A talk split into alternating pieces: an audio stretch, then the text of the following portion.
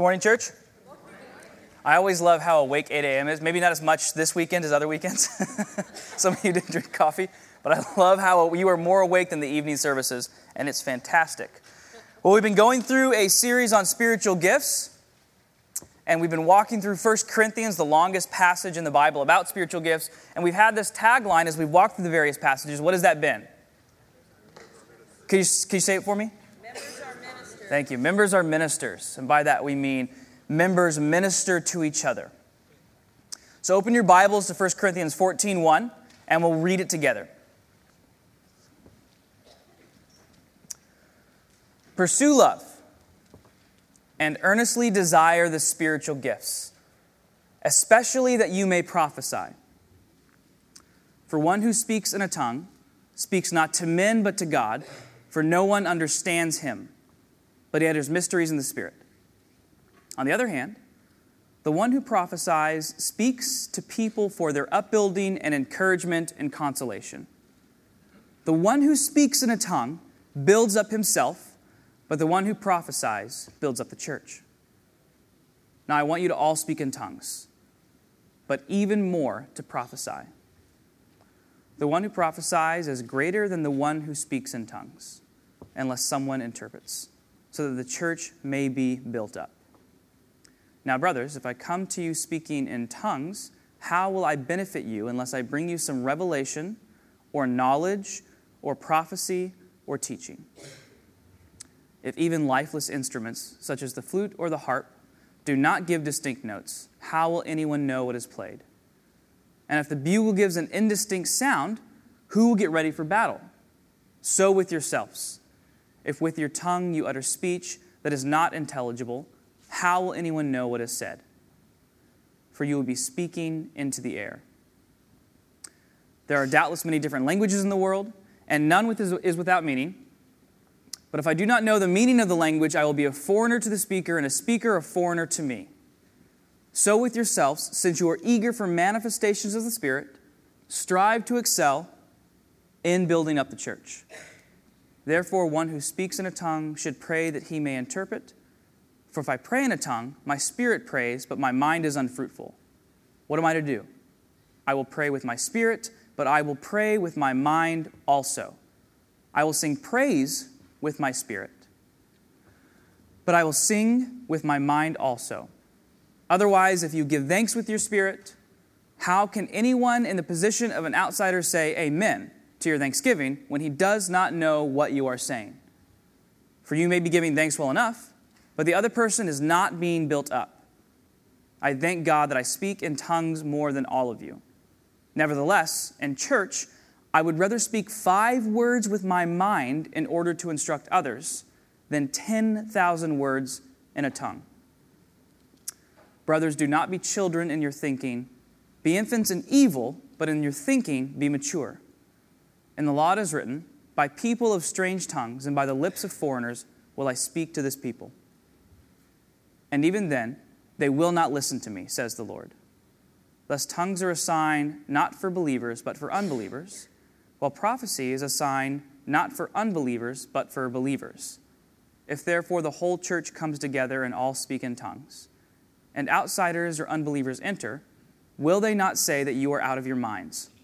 But if all prophesy, and an unbeliever or outsider enters, he is convicted by all, he is called to account by all the secrets of his heart are disclosed, and so falling on his face, he will worship God and declare that God is really among you.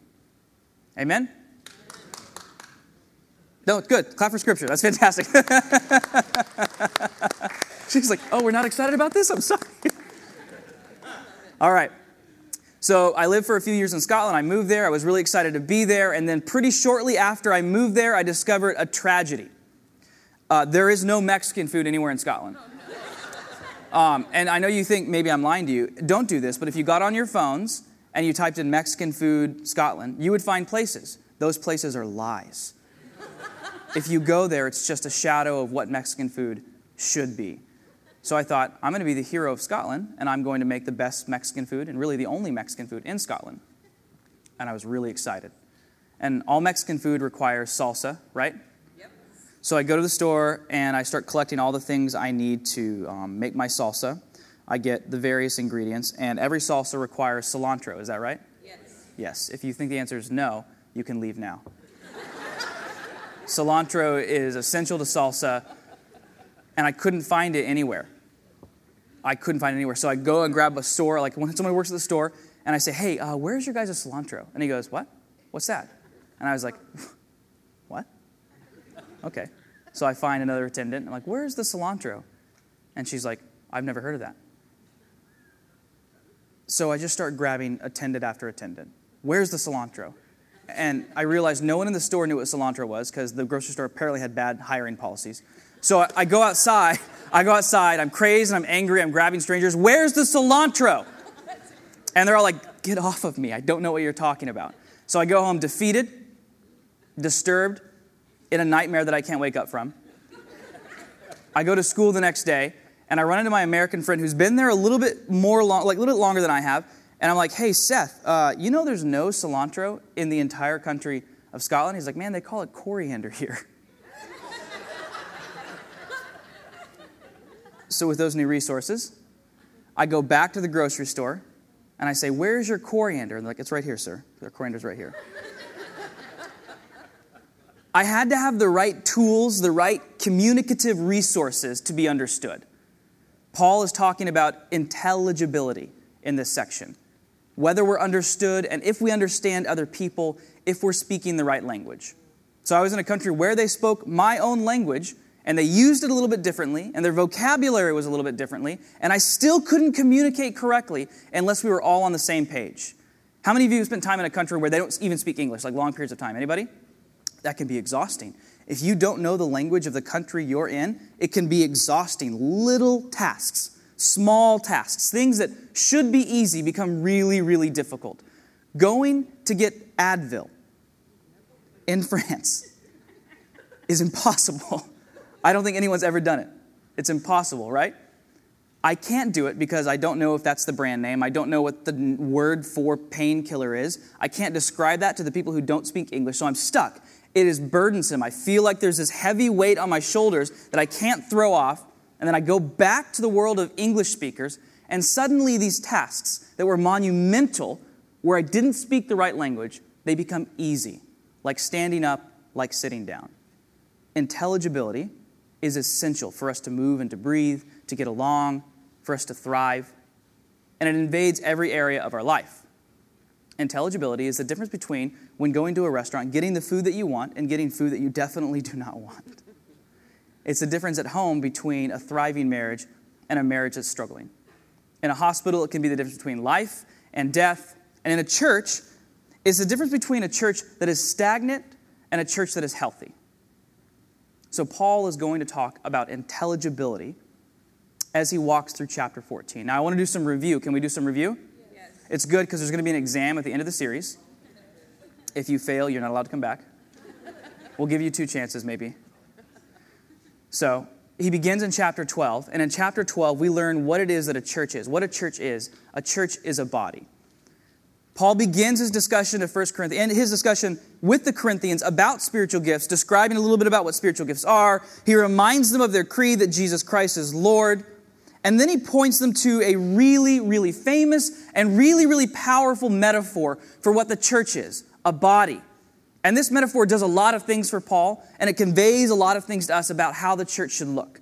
So, to begin with, a body's diverse, many different parts of the body. For example, the eye is the only part of the body that can what? See. The only part of the body can see. And Paul's saying the church is like that. The only people in the church who prophesy are people with the gift of prophecy. There are diverse giftings and people in your churches, just like there are diverse members of the body. But then he goes on to say it's not just that. The body's unified, the body's an entire connected thing. It has unity between its members.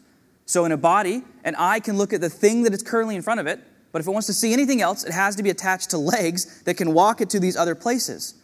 The church is like that too. The church has unity between the different diverse members. Someone can speak in tongues, but for those tongues to be understood, someone has to interpret those tongues. So they're connected in that way. So the church, like a body, is diverse, the church, like a body, is unified, and most importantly, the body has a head, and you cannot live without your head. Paul says the church is like this. The church has a head, and that head is whom? Jesus Christ. And the church cannot live without that head. And then Paul transitions into chapter 13, where he describes the energizing quality behind everything the church does love. And it's a poetic section, it's a lyrical section, it's very beautiful and moving. And in that section, he does a lot of things. He reminds us that the things we do in our church have to be grounded in this quality, and if they're not grounded in this quality, they're not full, they're warped, they're unhelpful in comparison to these things grounded by love. And then he shows us the high standard that love is. He personifies love. He says, Love is kind, love is patient, love does not envy. And he reminds us that the model for love is found in whom? Jesus. And as a church, we're meant to love each other like Jesus loved us. So as we endeavor to love each other well, as we think about how we can love each other, even with this high standard of love that Paul paints, we're reminded that our model is Jesus. So the question we ask is how did Jesus love us? He dies for us. How do we love each other? We ask this question how can I die for this other person? So Paul has these two foundational things he's trying to get across to us. And then in chapter 14, he describes to us how we can express these gifts best, how these gifts can be expressed. That's what we're going to learn from Paul, from Paul in chapter 14. And it's sort of divided into two halves. In the first half of chapter 14, it's about intelligibility. Do we understand each other? And the second half is about orderliness. So this weekend, intelligibility. Intelligibility. That's what Paul's going to focus on. He's beginning to deal with the specifics of the Corinthian church. And the thing that they need to learn from him first is do they understand each other? So we can look at this um, beginning in verse 5. And he's going to teach us two things as he walks through this passage. The first is this spiritual gifts build the church. Spiritual gifts build the church. And the second thing that he teaches us, and by extension, God teaches us, is that spiritual gifts grow the church. Spiritual gifts build the church, spiritual gifts grow the church. So go back to verse 1 with me, and we'll read it together. Pursue love and earnestly desire the spiritual gifts, especially that you may prophesy.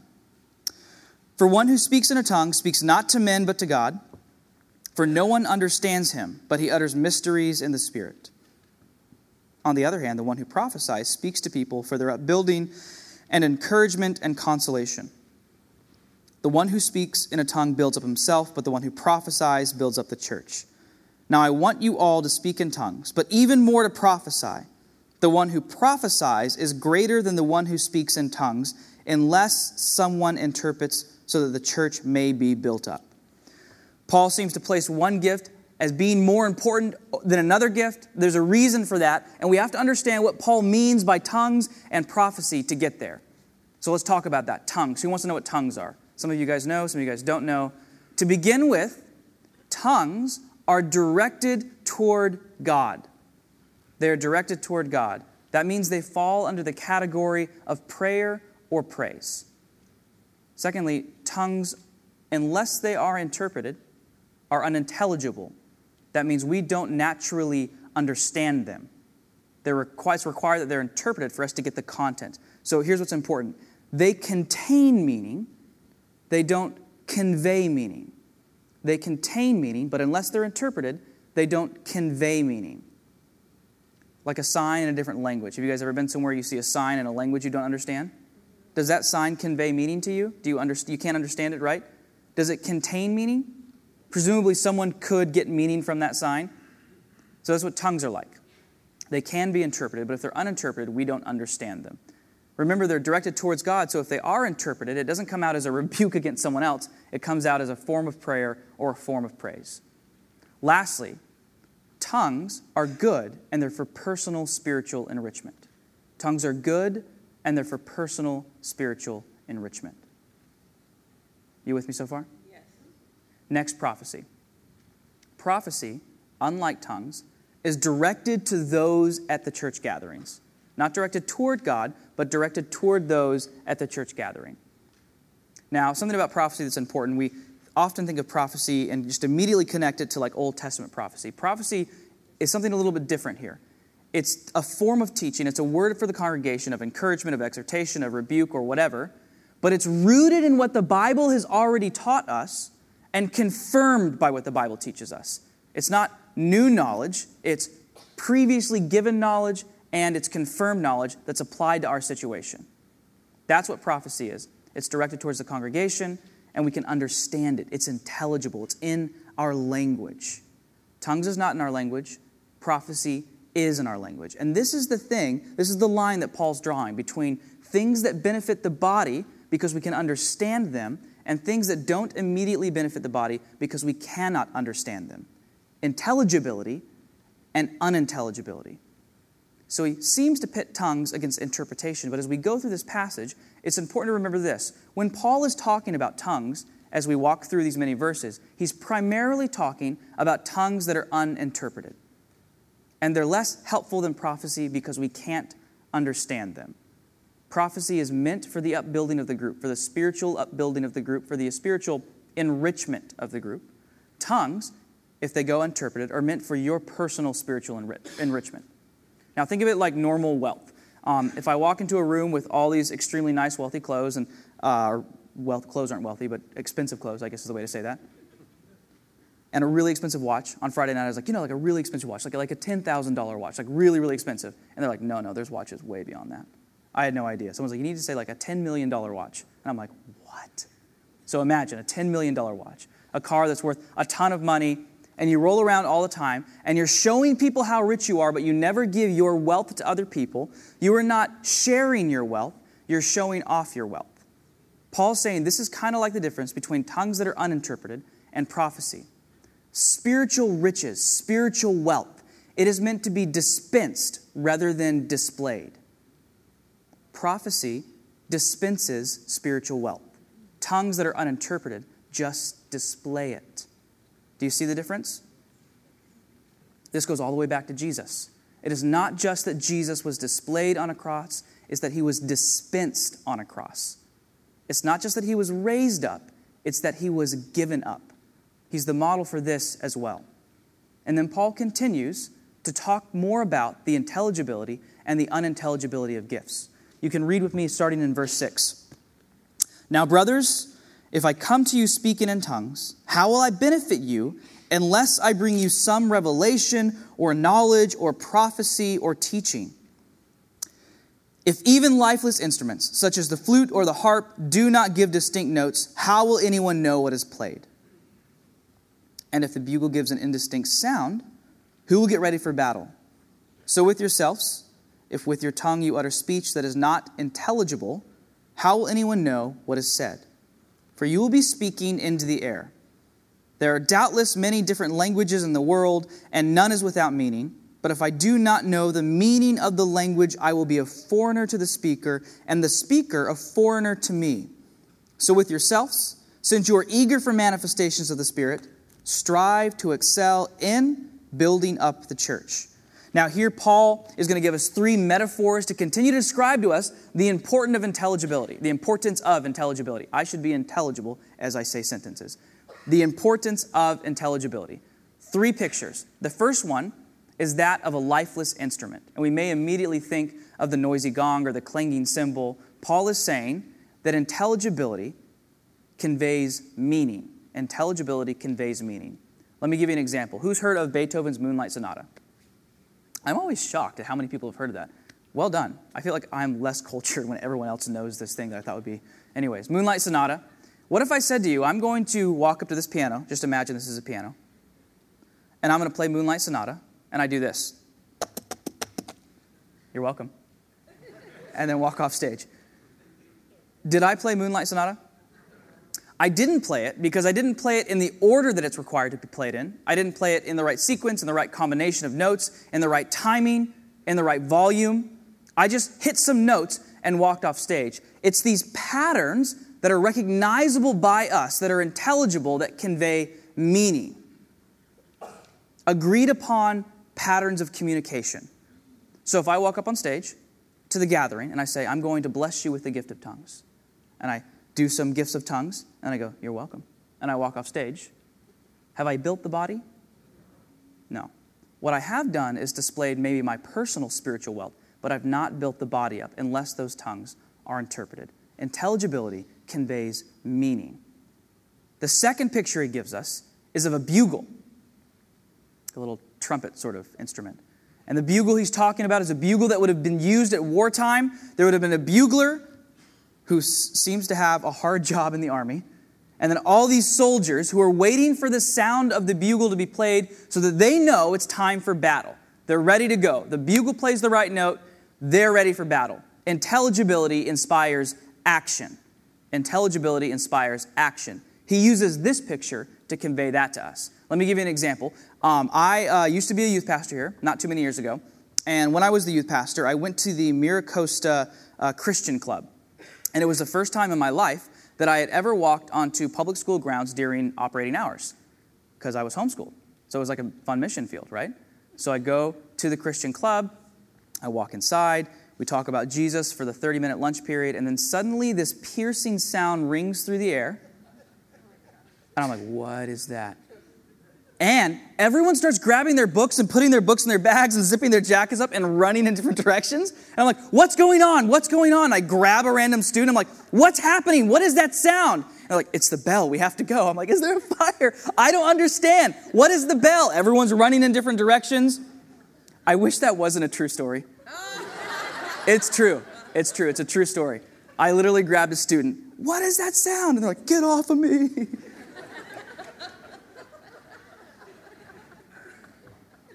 I'd never heard a bell in action before.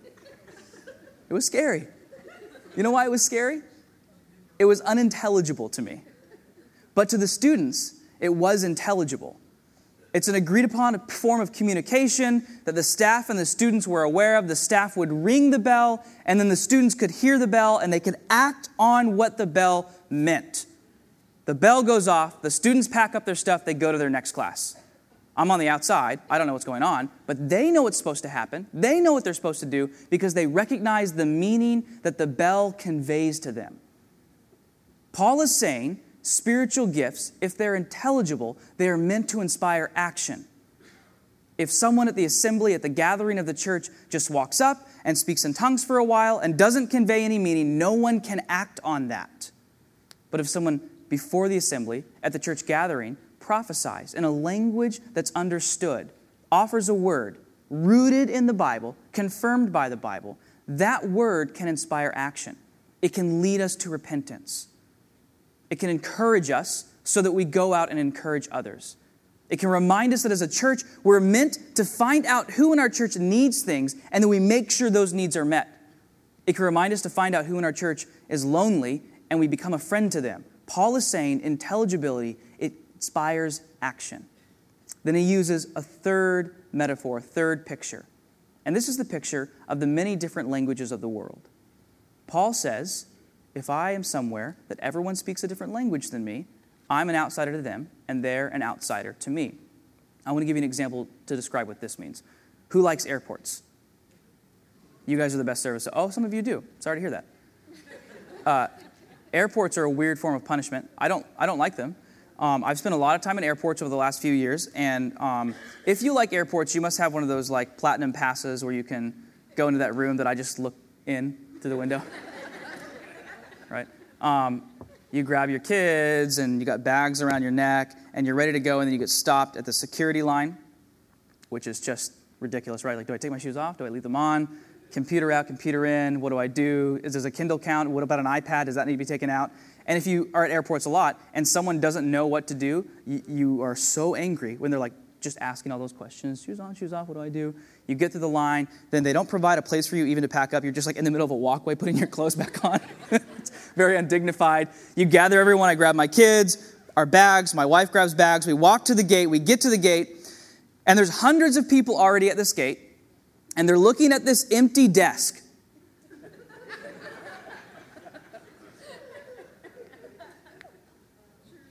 Just, just like what's going on with the flight.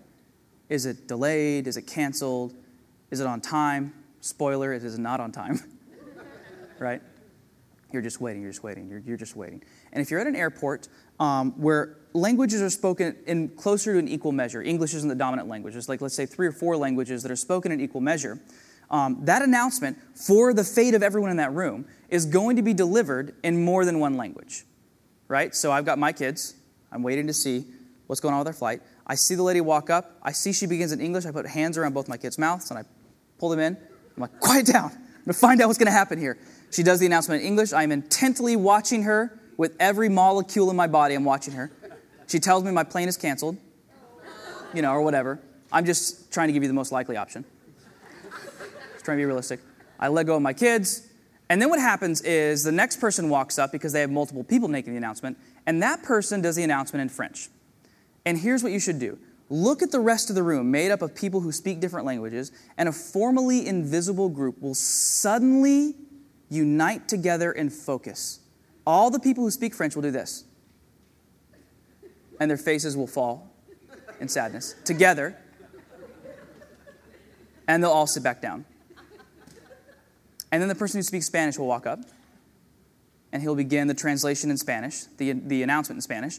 And then suddenly, this invisible group that doesn't know each other, that doesn't come from the same place, they have different socioeconomic backgrounds, different professions, maybe even different religions, they all unify together and focus to watch this announcement because they share a common language. And as different languages like are spoken and they announce at different times, suddenly you see different groups unify together. And Paul, with this metaphor, with this analogy of the different languages, he's conveying this intelligibility, it creates unity all these people who are just diverse members walking around doing their own thing, because they hear the right language, they become a group. Paul's saying intelligibility, it creates unity. And then he continues to talk about the intelligibility and spiritual gifts and what they mean for the church. And you can begin with me again in chapter verse 13. Therefore, one who speaks in a tongue should pray for the power to interpret. For if I pray in a tongue, my spirit prays, but my mind is unfaithful. What am I doing? What am I to do? I will pray with my spirit, but I will pray with my mind also. I will sing praise with my spirit, but I will sing with my mind also. Otherwise, if you give thanks with your spirit, how can anyone in the position of an outsider say, Amen to your thanksgiving, when he does not know what you are saying? For you may be giving thanks well enough but the other person is not being built up. I thank God that I speak in tongues more than all of you. Nevertheless, in church, I would rather speak five words with my mind in order to instruct others than 10,000 words in a tongue. And Paul uses singing and praying in his mind and singing and praying in his spirit to describe intelligible and unintelligible ways of communication. He's saying, It's okay for me to sing and pray in my spirit. And by that, he's referring to unintelligible speaking, like speaking in tongues. He's like, but I must also speak and pray and sing with my mind. And by that, he's referring to intelligible things. Now, up to this point, the Corinthians have been reading his letter. You remember this is a letter, right? He's writing to a church in Corinth.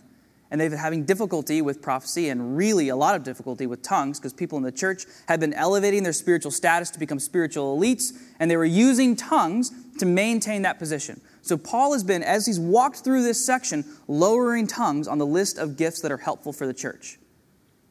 And their response might be, Well, Paul, you're just saying that because you don't speak tongues. And he's like, No, no. I speak tongues more than all of you. And the other shoe drops, and they're all like, Okay.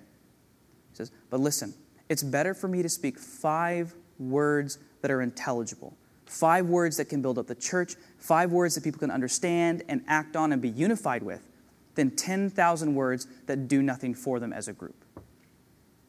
He's, I'm not interested in displaying my spiritual riches. I'm interested in dispensing them. That's how important this is to Paul. Just five. He's saying it's better to give someone $5 than to tell them you have 10,000. and then he shifts focus just a little bit. He moves to what I think his next point is that spiritual gifts should grow the church. Spiritual gifts should grow the church. He ends with this with these words. Brothers, do not be children in your thinking. Be infants in evil, but in your thinking be mature. In the law it is written, By people of strange tongues and by the lips of foreigners will I speak to this people, and even then they will not listen to me, says the Lord. Thus, tongues are a sign not for believers, but for unbelievers, while prophecy is a sign not for unbelievers, but for believers. If therefore the whole church comes together, and all speak in tongues, and outsiders or unbelievers enter, will they not say that you are out of your minds? But if all prophecy, if all prophesy, and an unbeliever or outsider enters, he is convicted by all, he is called to account by all, the secrets of his heart are disclosed, and so falling on his face, he will worship God and declare that God is really among you. Amen. Paul shifts focus here. He's been talking about how spiritual gifts they build the body for the, for the benefit of those who are at the gathering. And now he explains spiritual gifts can benefit those who are outside of the gathering and visit us. They can be beneficial to unbelievers in a very particular way. And he begins by quoting a line from Isaiah in the Old Testament. The line is this In the law is written, by people of strange tongues and by the lips of foreigners will I speak to this people, and even then they will not listen to me, says the Lord. Isaiah, and God through Isaiah, is talking to the Israelites. We've heard of them? Good, okay. He's talking to the Israelites. The Israelites are on the brink of being completely destroyed by the Assyrian Empire. Completely destroyed. When they were destroyed by the Assyrian Empire, they never returned. God is speaking to them and He's saying, You didn't listen to me, you didn't obey me, you rebelled against me, you turned away from me, you persisted in that disobedience. So, the last thing you're going to hear, the last sounds you're going to hear before judgment comes finally, are words that you don't even understand the babbling sound of the Assyrian's language. Then Paul compares that to an unbeliever who walks into our church. He says, Imagine this picture an unbeliever walks into your church, and everyone is speaking in tongues, they're displaying their spiritual wealth. The tongues aren't being interpreted. They walk in, they hear languages they don't understand, people speaking in tongues to each other, and they go, Nope. And they turn around and they walk right back out into judgment. Then Paul gives us another picture. A believer walks in, an unbeliever walks in. They see the church speaking intelligibly to each other, dispensing their spiritual wealth instead of displaying their spiritual wealth encouraging each other, uplifting each other, preaching the gospel, talking about the God who died in their place. And that person converts and is added to their numbers. Paul's saying our church, our churches, they have to be intelligible to those outside our church. They have to be understood by those outside our church. We have to learn to speak the right language. I want to give you a few practical ways that we can do this. The first is this we should know our culture well we should know our culture well. In our church, I don't think the primary problem is that we're unintelligible to each other. It's that we are oftentimes unintelligible to those outside our doors. This is not just a problem for our church, it's a problem for most churches, and it has historically been a problem for the Christian church. Just a few centuries after Jesus ascends to heaven and the apostles die and uh, churches are growing, what happens is this monastic movement. Uh, all these men and women, they move out of the city, literally into the desert. They go out into the desert and they live in these small communities where they only eat little bits of food and they don't get married, they don't have children, the men and women live separately, and they completely and totally isolate themselves from culture because they're trying to protect themselves from culture. They're trying to be righteous, and by, by like being righteous, they mean just completely being separated from everything else that culture talks about and is engaged in. Now, I think that that is not what Jesus did, that's not what Paul did, and that's not what we should do. We should know our culture. We should understand it. How can we do that? Well, we should go to where the New York Times bestseller books are and we should read some of those books. Really. We should know who's famous and why they're famous. We should know what politicians are saying. We should be aware of the political landscape. We should be able to speak the language of those who are not in our churches. Now, some of you might be thinking, well, in Romans, Paul says, do not be conformed to the pattern of this world. And I'm like, I'm like, yeah, do not conform to the pattern of this world, but recognize the pattern. So when you see someone who is not part of our church, who's part of that pattern, we can have the sort of language that they understand.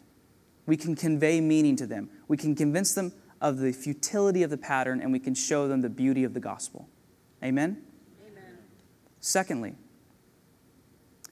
we should engage our culture with charity and thought, thoughtfulness. With charity and thoughtfulness. I think a lot of things, I, I, mean, I have this tendency as much as anyone else. We really, really want to win arguments. And I think we have to focus less on winning arguments and more on winning souls. This is a hard line to draw, right? We want to be right, but I think it's important for us to be able to effectively point to who is right. So um, I think it's important for us to address people, to engage people, to talk to people who are outside our church with charity and thoughtfulness. So, with charity, it means we're to remember that love is kind, that the person we're talking to is a real human being with a vivid life and a set of experiences who have shaped them into who they are. And we should be patient with them. We should love them, we should listen to what they have to say, and we should be careful about the things we say back to them. But also, we should be thoughtful. This is what, Acts, what Paul does in Acts. You guys have heard of Paul? I feel like more of you should have heard of Paul. I've been talking about him for a while. Paul goes on missionary journeys, and at one of his missionary journeys, he goes to this place, Mars Hill, and he sees this pillar, this little altar that says to whatever gods may be, and he realizes the men there are Greek philosophers, people who are at least interested in Greek philosophy. Here's not how Paul does not engage them this way. He doesn't say, well, in Genesis it says. They'd be like, what's Genesis? We don't believe in Genesis. Instead, what he does is he addresses them on terms they might understand. He uses ideas from Greek philosophy to convey to them the truth of the gospel. He speaks to them their language. Thirdly, we should welcome those living in our community lovingly. We should welcome those living in our community lovingly. Paul, this is how he ends this little section. In verse 24, he says, But if all prophesy, and an unbeliever or outsider enters, he is convicted by all, he is called to account by all, the secrets of his heart are disclosed, and so falling on his face, he will worship God and declare that God is really among you. Paul's describing a picture of a church who is already speaking to each other intelligibly. They're already talking about the gospel, they're already encouraging each other, they're already dispensing their spiritual wealth instead of displaying their spiritual wealth. And then he's saying, then what happens is someone walks into your church, and your church hasn't compromised the gospel, and your church hasn't isolated itself, and your church has been continually and sacrificially loving other members of the church. They walk in and they see you, and they say, as was prophesied in the Old Testament, God is with this people. We should be that church. We should be the sort of church that people walk in and they go, Oh, God is with this people. And encountering God's people, when they encounter God's people, they encounter God. And when they meet God, their hearts are convicted. And they join us in celebrating the power of the gospel and being a part of the powerful community that gospel creates. Amen? Amen. Let's pray. Father, we thank you for the blessing it is to meet together. We thank you for the power of your word, how it can shape us, form us, convict us, and rebuke us. We thank you for the power of the body, the blessing of the body, the way that it meets its various members' needs. I pray that you continue to shape us into a church that is sacrificially loving all of its members that is dispensing its spiritual wealth, that is dedicated to worshiping you, that is dedicated to proclaiming the gospel. I pray you bless us this week as we go out. We pray these things in the name of your Son, Jesus. Amen. Pastor Andrew. Let's have the elders come up and be available up front for prayer through this closing song. Church, I want to invite you to stand together and in the spirit of unity, let's sing this chorus. To our God we lift up one voice. To our God we lift up one song. To our God we lift